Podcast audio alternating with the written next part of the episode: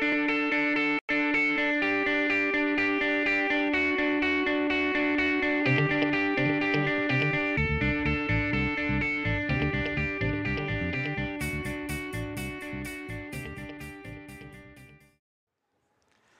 morning, everyone.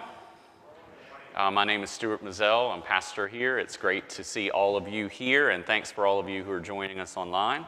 And, and happy Mother's Day to all the mothers who are out there. Uh, every, every time Mother's Day comes about, I, am reminded of uh, the time when I was the assistant pastor here, and Walt Kendall was the senior pastor and he was going to be away on Mother's Day, and he asked me to preach on that Sunday. And the passage that he gave me to preach was from Hosea 4, which, if you know anything about Hosea 4, it has the line in there, and I will kill your mother. And I was like, Walt, you got to be kidding me. Why in the world would you give me that passage? And then I realized, oh, that was intentional. He didn't want to do that on Mother's Day, he wanted to give it to me. I'm just kidding. I don't think it was intentional at all. But I can't, I can't, every time Mother's Day comes around, I'm reminded of, of that, that Sunday and how I had to preach about how God was going to kill someone's mother. So, wow. All right. Today, thankfully, we don't have a passage like that. Today, we have a passage from Romans chapter 15. So, if you're going to um, turn in your own Bible, feel free to do so. If you don't, we're going to have the passage up on the screen. We are continuing in our series on hospitable, how to be a hospitable person, how to be a hospitable church. And today, again, we're looking at Romans 15 1 through 7. Uh, this is Paul, under the inspiration of the, uh, the Holy Spirit, writing to the church in Romans. And he is dealing with certain things which we'll talk about in the sermon itself. And so we're kind of picking up in the middle of an argument, but I think once the sermon gets into it, you'll, you'll be able to pick up on where he's coming from and you'll see how this relates to hospitality. Again, this is God's word from Romans 15. Uh, we who are strong have an obligation to bear with the failings of the weak and not to please ourselves. Let each of us please his neighbor for his good, to build him up. For Christ did not please himself, but as it is written, the reproaches of those who reproached you fell on me. For whatever was written in formal days, former days, was written for our instruction, that through the endurance, that through endurance and through the encouragement of the Scriptures, we might have hope. May the God of endurance and encouragement grant you to live in such harmony with one another in accord with Christ Jesus that together you may, with one voice, glorify the God and Father of our Lord Jesus Christ. Therefore, welcome one another as Christ has welcomed you for the glory of God. Let me pray for us. Um, Father, again, we're thankful for your word. Every good and perfect gift comes from your hand, and your word is part of that good and perfect gift that you've given to us. Uh, will you show us what it means to be hospitable? Will you show us what it means to be welcoming? And most of all, will you show us Jesus? And would we embrace everything about him so that we too would not only know forgiveness of sins, but know transformation into his image, that we would be like him. And Jesus, we pray that you would preach to us. Holy Spirit, open our ears, open our eyes, open our hearts, open our souls, that we would receive your word, apply it well, and leave here differently than when we came in. We ask this, Jesus, in your name and for your glory, along with the Father and the Holy Spirit, our one true God. Amen. I'm sure that all of you have heard the phrase roll out the welcome mat. If not, that's a, a phrase that basically what we're trying to say is we know someone is coming and we want to treat them well. We want to show them care. We want to be friendly. We want to welcome them and receive them in. What you may not know is that there are, while there are plenty of us who want to roll out the welcome mat, there are some who want to roll out the unwelcome mat. And if you think that's not really a thing, it is.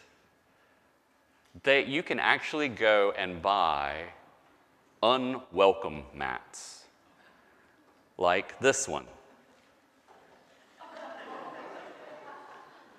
Go away. Very straightforward. Now, because we live in the South, we probably wouldn't want to use that when we want to be more polite, and so we would do this one. Please leave. For some of us, that's not good enough. We would want to make sure that we gave a reason why, and so we would say, there, I don't know if you can see that, but it says, There is no reason for you to be here. My favorite of all the ones that I saw online, now I'm, I'm serious, you can go and buy, these, purchase these for yourself if you really want. My favorite one, though, was this You should not be here unless you call first. And I never answer my phone, but if I did, I would have said no. now, I'm gonna be honest. I mean, we can laugh at these, they're a little funny. And, and, honestly, if I came to your house and you had one of these mats, I would not be offended. I would just think so and so has a great sense of humor. But I do wonder, they say that most jokes have a little bit of truth in them. And I do wonder if the reason why those things are now available for purchase, unwelcome mats, is because there is a part of us that we don't want to roll out the welcome mat for people. We don't want to be welcoming. We want to be to ourselves. We want to be in our own private space, in our own uh, bubble, and we don't want anyone to invade our space. Like me when I'm at Walmart and I'm standing in line, I hate it when someone invades my space. You know, like when they stand a little bit too close to you in the back and I feel their breath on my neck. It's like, can you please respect my space? We don't like it when people invade our space. But there is a difference between invading someone's space and not being welcoming into your space, right? And what we're talking about, what we've been talking about in this series, is being hospitable person, being a hospitable church. And as we've heard already, one of the major parts of showing hospitality is welcoming others. One major part of showing hospitality is welcoming others. If God is calling us to be hospitable, and He is, we saw that last week. If you missed that sermon, you can go online or you can find the podcast. God does call us to hospitality. And as we've heard, at the heart of hospitality is love. We love our neighbors as we love ourselves. We care for them. We're compassionate. We show friendliness and goodness to them. And then hospitality is not just about being, uh, having a meal, which is what we tend to think, but hospitality really is about welcoming, it's about sharing, and about connecting. And, and today we're going to focus on the welcoming part to be a welcoming church, to be a welcoming follower of Christ. So, what does this passage have to do with hospitality? How does this show us how to welcome? Well, I'm glad you asked because here's the main point of the sermon today God calls us to welcome one another the way Christ has welcomed us. That's the, that's the main point. God calls us to welcome one another the way Christ has welcomed us. We see that very clearly in Romans 15 7. Therefore, welcome one another as Christ has welcomed you for the glory of God. Now, in context, let's talk about the context of this passage. In context, I've already said Paul is writing to the church in Rome, and he's dealing with an issue in this particular passage between weak and strong believers. Those who are weak in their faith believe that there are certain things that are okay to do, but they don't think they are. They think that they have to abstain from those things. And then they want other people to do the same like eating food that's been sacrificed to idols. Paul says, hey, look, there's no problem eating food that's been sacrificed to idols because those idols are nothing. But at the same time, for someone who has a weak faith and says, well, I shouldn't do that, Paul says, well, if you do that, even though you think, even though it is not wrong to do, if you do it without faith, it is sin for you right? So there's the, the, the weak in faith. But then there's also those who are strong who know what is right and good and everything, and, but sometimes they lord it over other people and they abuse their freedom in Christ. And so in Romans 14, the passage right before this one, Romans 14, verses 1 through 3, we read this As for the one who is weak in faith, welcome him but not to quarrel over opinions. Oh, how we love to quarrel over opinions, right? But Paul says, don't do that. Welcome the person who is weak in faith. One person believes he may eat anything while the weak person eats only vegetables. Let not the one who eats despise the one who abstains. And let not the one who abstains pass judgment on the one who eats, for God has welcomed him. You hear that? God has welcomed this person, so don't be the person who rolls out the unwelcome mat for someone who's different than you. And then in Romans 15:1, which we read earlier, we who are strong have an obligation to bear with the failings of the weak and not to please ourselves. Oh, how we love to please ourselves, right? But Paul is saying, look, if you think you're strong in the faith, here's your obligation in Christ. Bear with people who aren't as strong in their faith as you. Care for them. Love them where they are. Romans 15, 2, he goes, he goes even further and he gives it a, a broader application. He says, Let each of us please his neighbor for his good to build him up. Eh, eh, not just the Christian, but if there's anybody, love your neighbor as yourself, not just those who are Christians, but even the unbeliever. There is a sense in which you can please your neighbor and try to build him up too. That's what love your neighbor as yourself means. It's not just love your Christian neighbor, it's love your neighbor. And then in Romans 15 7, he says those words again. Therefore, welcome one another as Christ has welcomed you for the glory of God. You want to give glory to God? Welcome. Welcome other people. Welcome them, even if they view things differently than you do.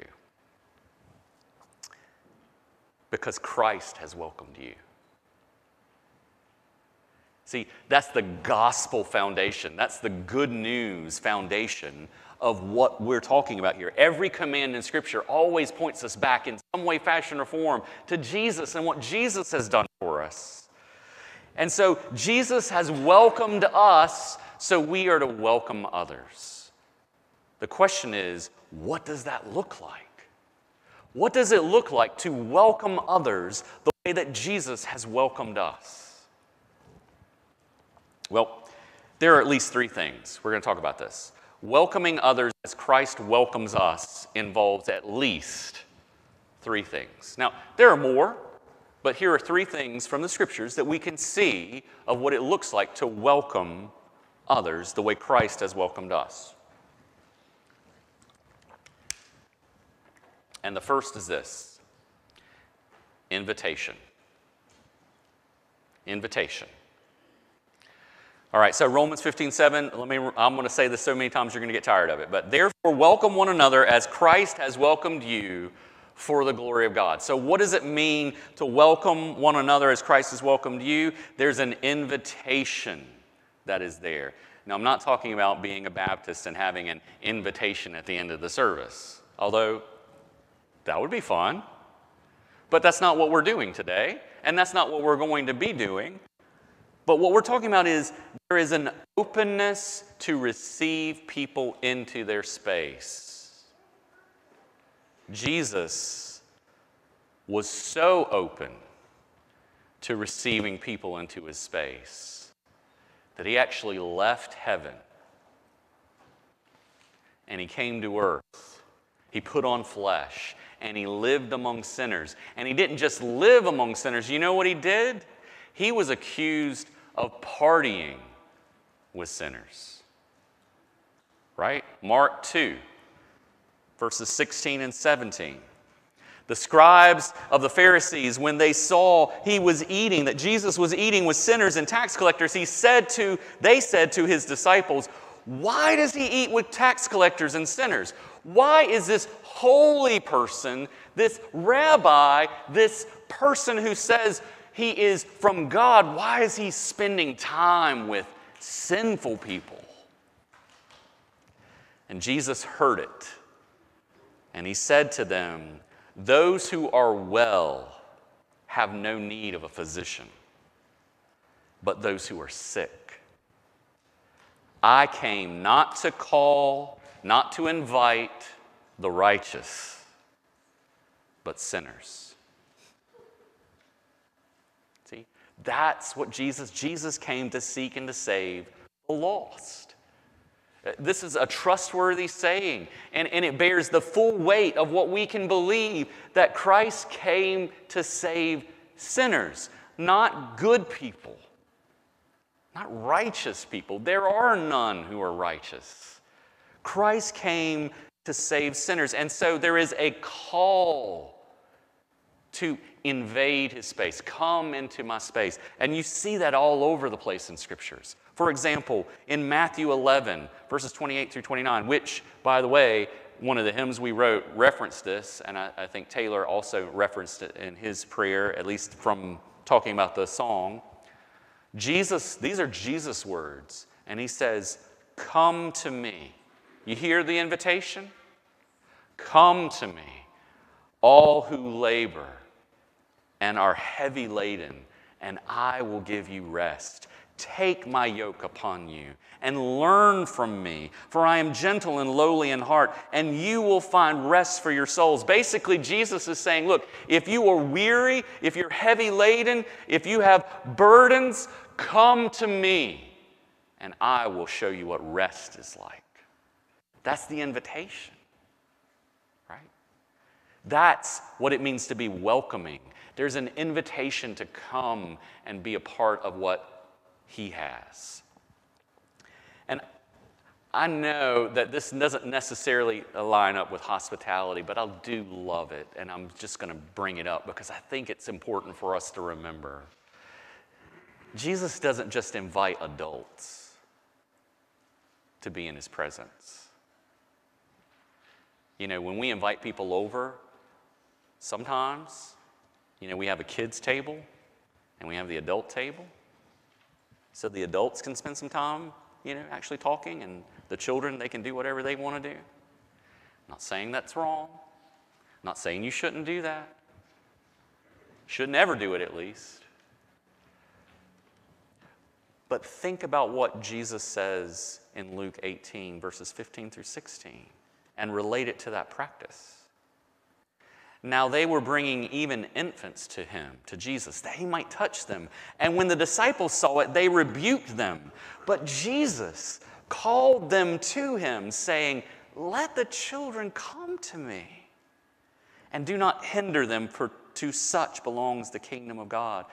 Jesus was even invitational to little children.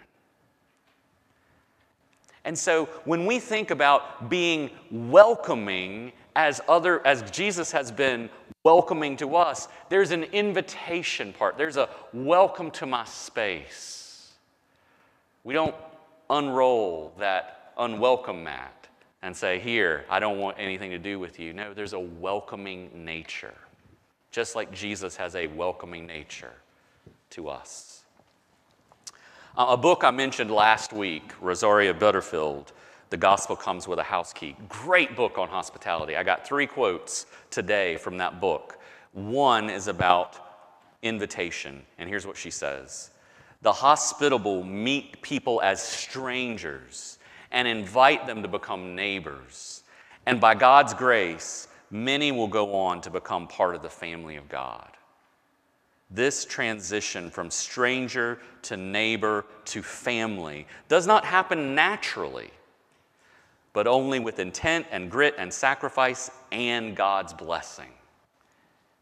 We do our part, God does his part, and God's part is the one that ultimately brings them into the family of God. But we do want to be open, we do want to be welcoming. You know, one of the reasons I became a Presbyterian was a, an invitational church.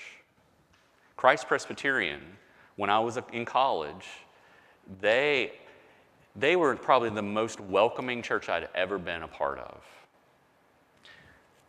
I came as a college student, I didn't, I didn't know what a Presbyterian was. I'd never seen a Presbyterian. I thought maybe they were all weird. I still kind of think that.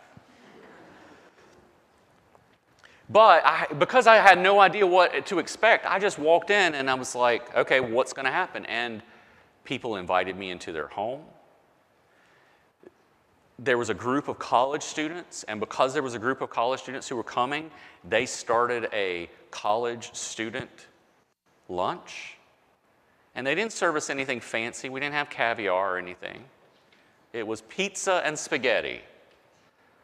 But we loved it because they were showing us care. They were welcoming us in. And really, that's the reason I ended up becoming a Presbyterian on the horizontal level, at least, because I was a part of a welcoming church. They invited me to be a part of their lives. I still, I still remember conversations about Calvinism I know that's a dirty word to some people, but conversations about Calvinism over a lunch at uh, Steve and Cindy Hamilton's house. Where they, when I heard those words, I thought, you've got to be kidding me. God's sovereign over everything? And they're like, yeah, let me show you why that's good news. And they loved me through that process. It was beautiful. And God is calling us as a church to be a welcoming church. He's calling us as individuals to be welcoming people, to invite, not to just push off, but to invite people in. All right, second, not only do we show the, the welcome that God has shown to us in Christ by welcoming, inviting people, we also show edification. That's their second one. Welcoming others as Christ welcomes us involves at least three things invitation and edification. Now, if you don't know what the word edification means, it basically means to build another person up, to do something for their benefit, to do something that's good for the other person. So, Romans 15, 7. Therefore, welcome one another as Christ has welcomed you for the glory of God. We do that to do good to them to encourage, to build them up. Think about what Paul says in Romans 15 1 through 3. We who are strong have an obligation to bear with the failings of the weak and not to please ourselves. You see that? It's for their good, it's for their edification, it's for their building up. Let each of us please his neighbor for his good, to build him up.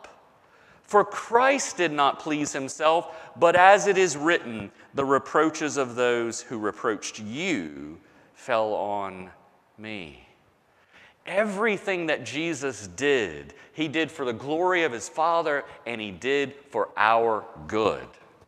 That we would be part of his kingdom, that we would be part of his family, that we would enjoy all of the blessings that God has to pour out on his people Everything that Jesus did, from leaving heaven to being born as a baby to dying on a cross to rising from the dead, everything is about doing good to us, to build us up, to edify us.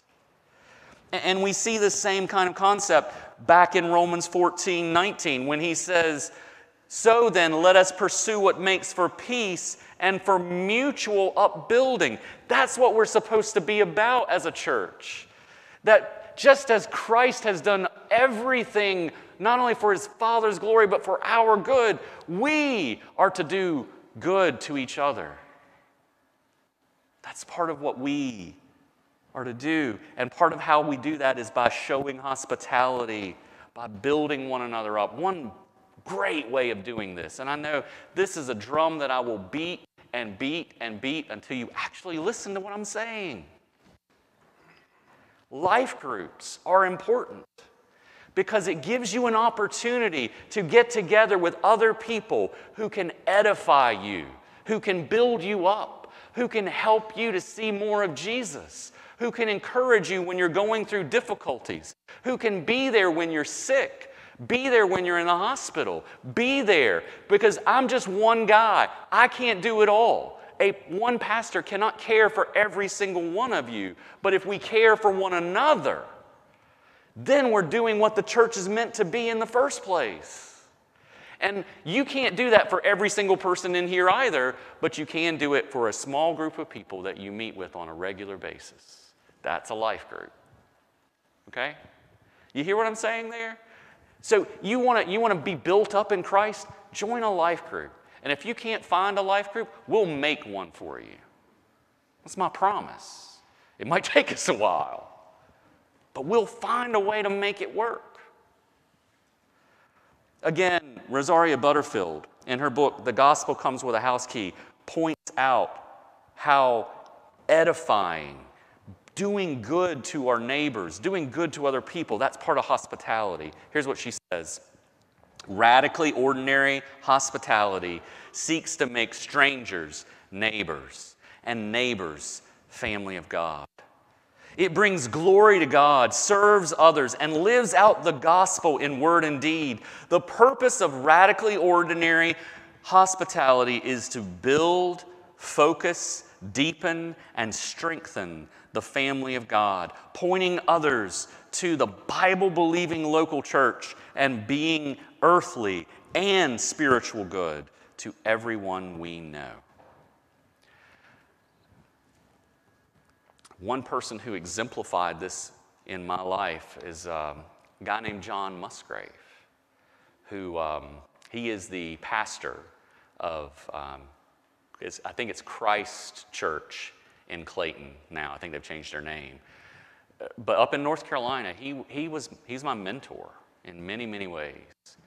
And he would just sit with me over lunch, and our lunch, I'm not joking about this, sometimes our lunches would last three or four hours. I'm not kidding. There was one day, definitely, there was one day where we joked about, well, maybe we should have dinner now, because we stayed at the restaurant so long. He just poured into me. Listening to all my silliness, listening to all my stupid ideas, listening to all the unwise things that I was saying, and he was patient and he was kind and he was gentle and he just kept pouring into me, pointing me back to Jesus every single conversation. It was what I needed. And I'm just saying to all of you, that's what we all need. We need that kind of edifying purpose for when we get together that we're going to encourage one another, we're going to build one another up. We want each other to be more like Jesus. So, those are two of the ways that we show hospitality by welcoming. Welcoming as Christ has welcomed us. We invite, we edify, and then the third one, which is probably going to be the one that's going to challenge us the most acceptance. Welcoming others as Christ welcomes us involves at least three things, and the third one is acceptance. Let's read this passage one more time from verses 5 through 7. May the God of endurance and encouragement grant you to live in such harmony with one another. Now remember, he's writing to a church that's divided over opinions. To live in such harmony with one another, in accord with Christ Jesus, that together you may, with one voice, glorify the God and Father of our Lord Jesus Christ. Therefore, welcome one another as Christ has welcomed you for the glory of God. Welcoming one another in that context definitely means some type of acceptance, that we accept one another. So, before we talk about how that applies to us, how has Christ accepted us? Did Christ say, You've got to clean your mess up before I will have anything to do with you? Or did Christ say, I came to seek and save the lost? Did Christ tell us, unless you believe exactly the way I do, and think exactly the way I do, and act exactly the way I do, I will have nothing to do with you? I dare say that if that was the case, there would not be a person in this room who would be a follower of Jesus.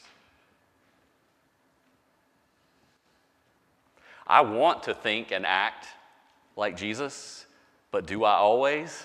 no, definitely not. No, as the hymn writer says, we come to Jesus, I come to Jesus just as I am, without one plea, but that thy blood was shed for me, and that thou biddest me come. To thee, O Lamb of God, I come. Just as I am, you will receive, you will welcome, you will pardon, you will cleanse, you will relieve. Because of your promise, I believe, O Lamb of God, I come. Right? That's part of the, the good news of the gospel is that Jesus doesn't wait for us to get clean before he accepts us. He accepts us where we are as we come to him in faith and repentance. As we sang earlier, the only fitness that Jesus requires of us is to see our need of Him. That's it. You see your need for Jesus, you recognize you're a sinner, you see that you do not have it all together, you see that your sin is a problem, and you need someone to take care of that problem. That's Jesus, and Jesus says, Come. Jesus invites you, He wants to edify you, and He says, I will accept you based on just that. wow. Now, I recognize when we start talking about how that applies to the way we show hospitality, that's going to make us a little uncomfortable, right? But what abouts are going through your mind right now? Let's be honest. If I was in your shoes, that would be what was going, would be going through my mind. But what about this? But what about this person? Well, what about that? I mean, it's one thing to invite and try to edify someone, it's another thing to accept them. It's one thing to accept people who believe the same way that I do and act the same way that I do, but what about those with whom I disagree? Can I do that with them? Should we really accept people where they are? Does God actually call us to accept people even if they aren't believing and doing what is right?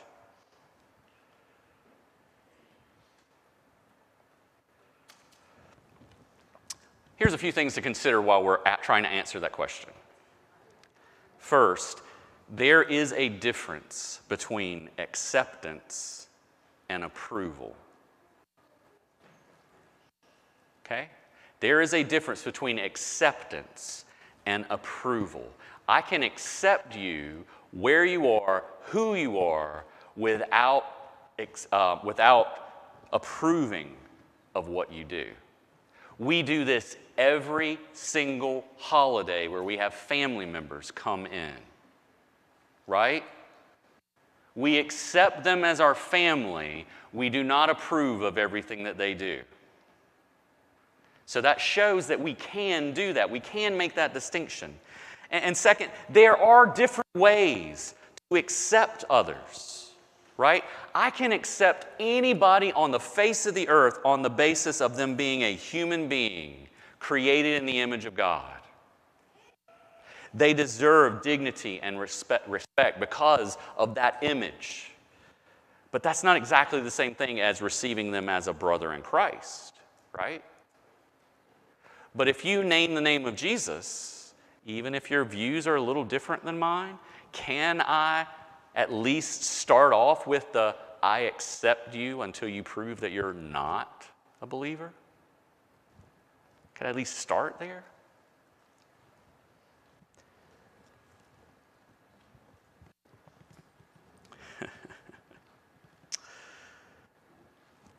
I think we like to fall into extremes. On the one end of the extreme, there are those of us who think we cannot accept others on any level if they don't have the same morality or the same belief systems as we have. Uh, these folks are the ones who basically say if you don't dot every I and cross every T, if you don't walk smack dab in the middle of the straight and narrow, you know, if you don't say the right theological, political, or cultural shibboleths, then we can't have anything to do with you. That's on one side. On the other side of the extreme are those who think that we need to accept others, and that means accepting everything about them, including their sin. And these folks basically say, I accept you. Let's hold hands and sing kumbaya. I know that even though you're a murderous Nazi pedophile bent on destroying everything that is good, and you like pineapple anchovy pizza, it's all good. The problem with both those extremes is that they equate acceptance with approval. Do you see that? Okay, I, am to need some feedback. Do you see that? Yeah.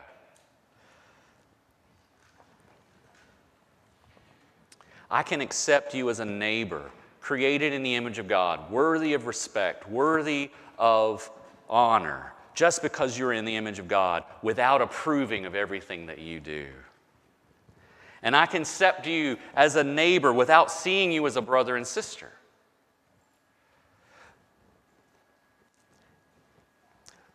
Rosaria Butterfield, and this is a powerful quote.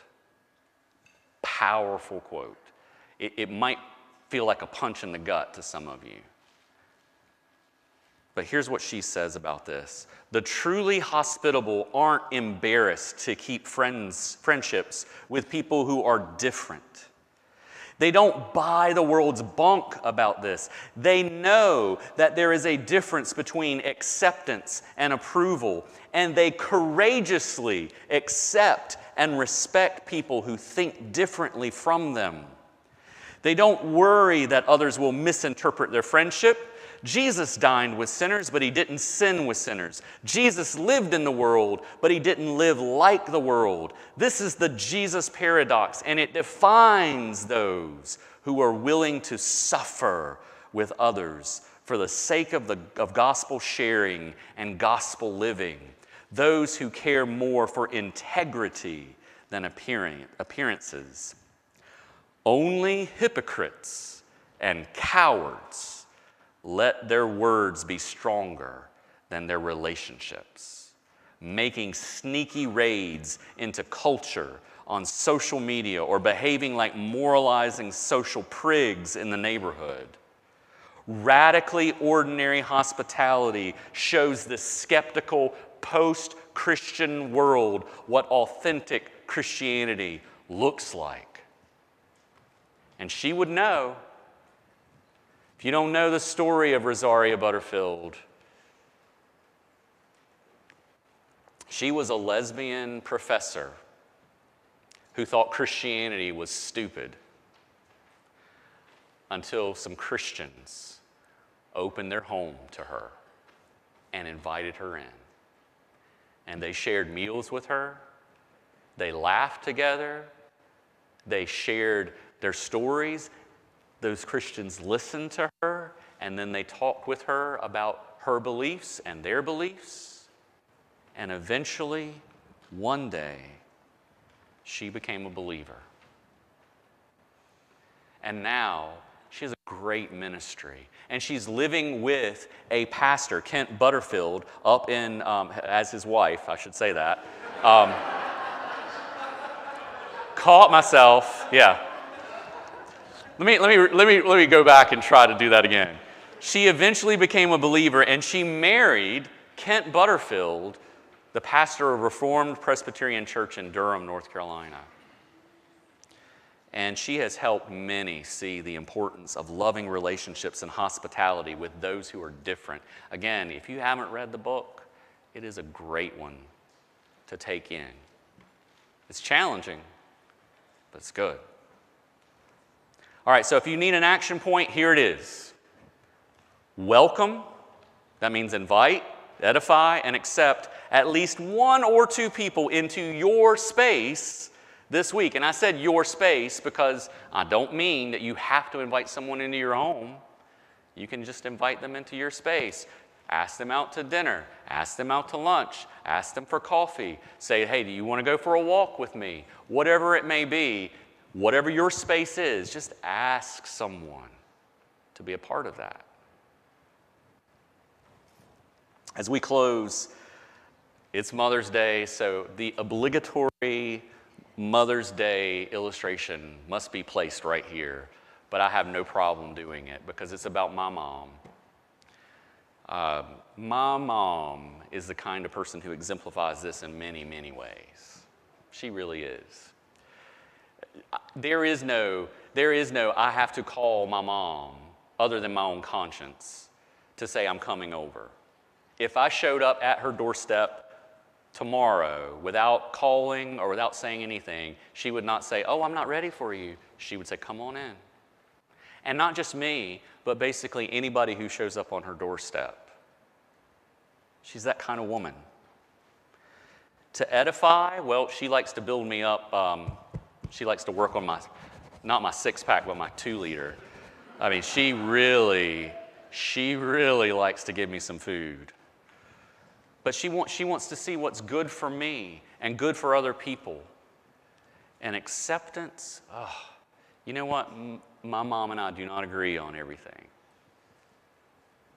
But she doesn't beat me over the head with it. She accepts me as her child. And she loves me. And if that's what my mom is like, how much more is Jesus like that with us? And if that's what Jesus like, and we say we follow him, how much more should we seek to live that way? So, by the power of the Spirit and in the name of Jesus, let's welcome others the way Christ has welcomed us. And let me pray for us that we'll be able to do that. Lord Jesus, we thank you that you have welcomed us into your kingdom, into your family. You have given us so much. You have invited us into your space. Uh, you have given us everything we need to be built up in you. And you have accepted us as we are. We're thankful that even though you accept us as we are, you don't leave us there. But you started off with accepting us in our sin, in our misery, in our difficulty, you came to us. Thank you for showing that to us. Cause us by your Holy Spirit to show that to others. We pray in your name, Jesus, and for your glory. Amen.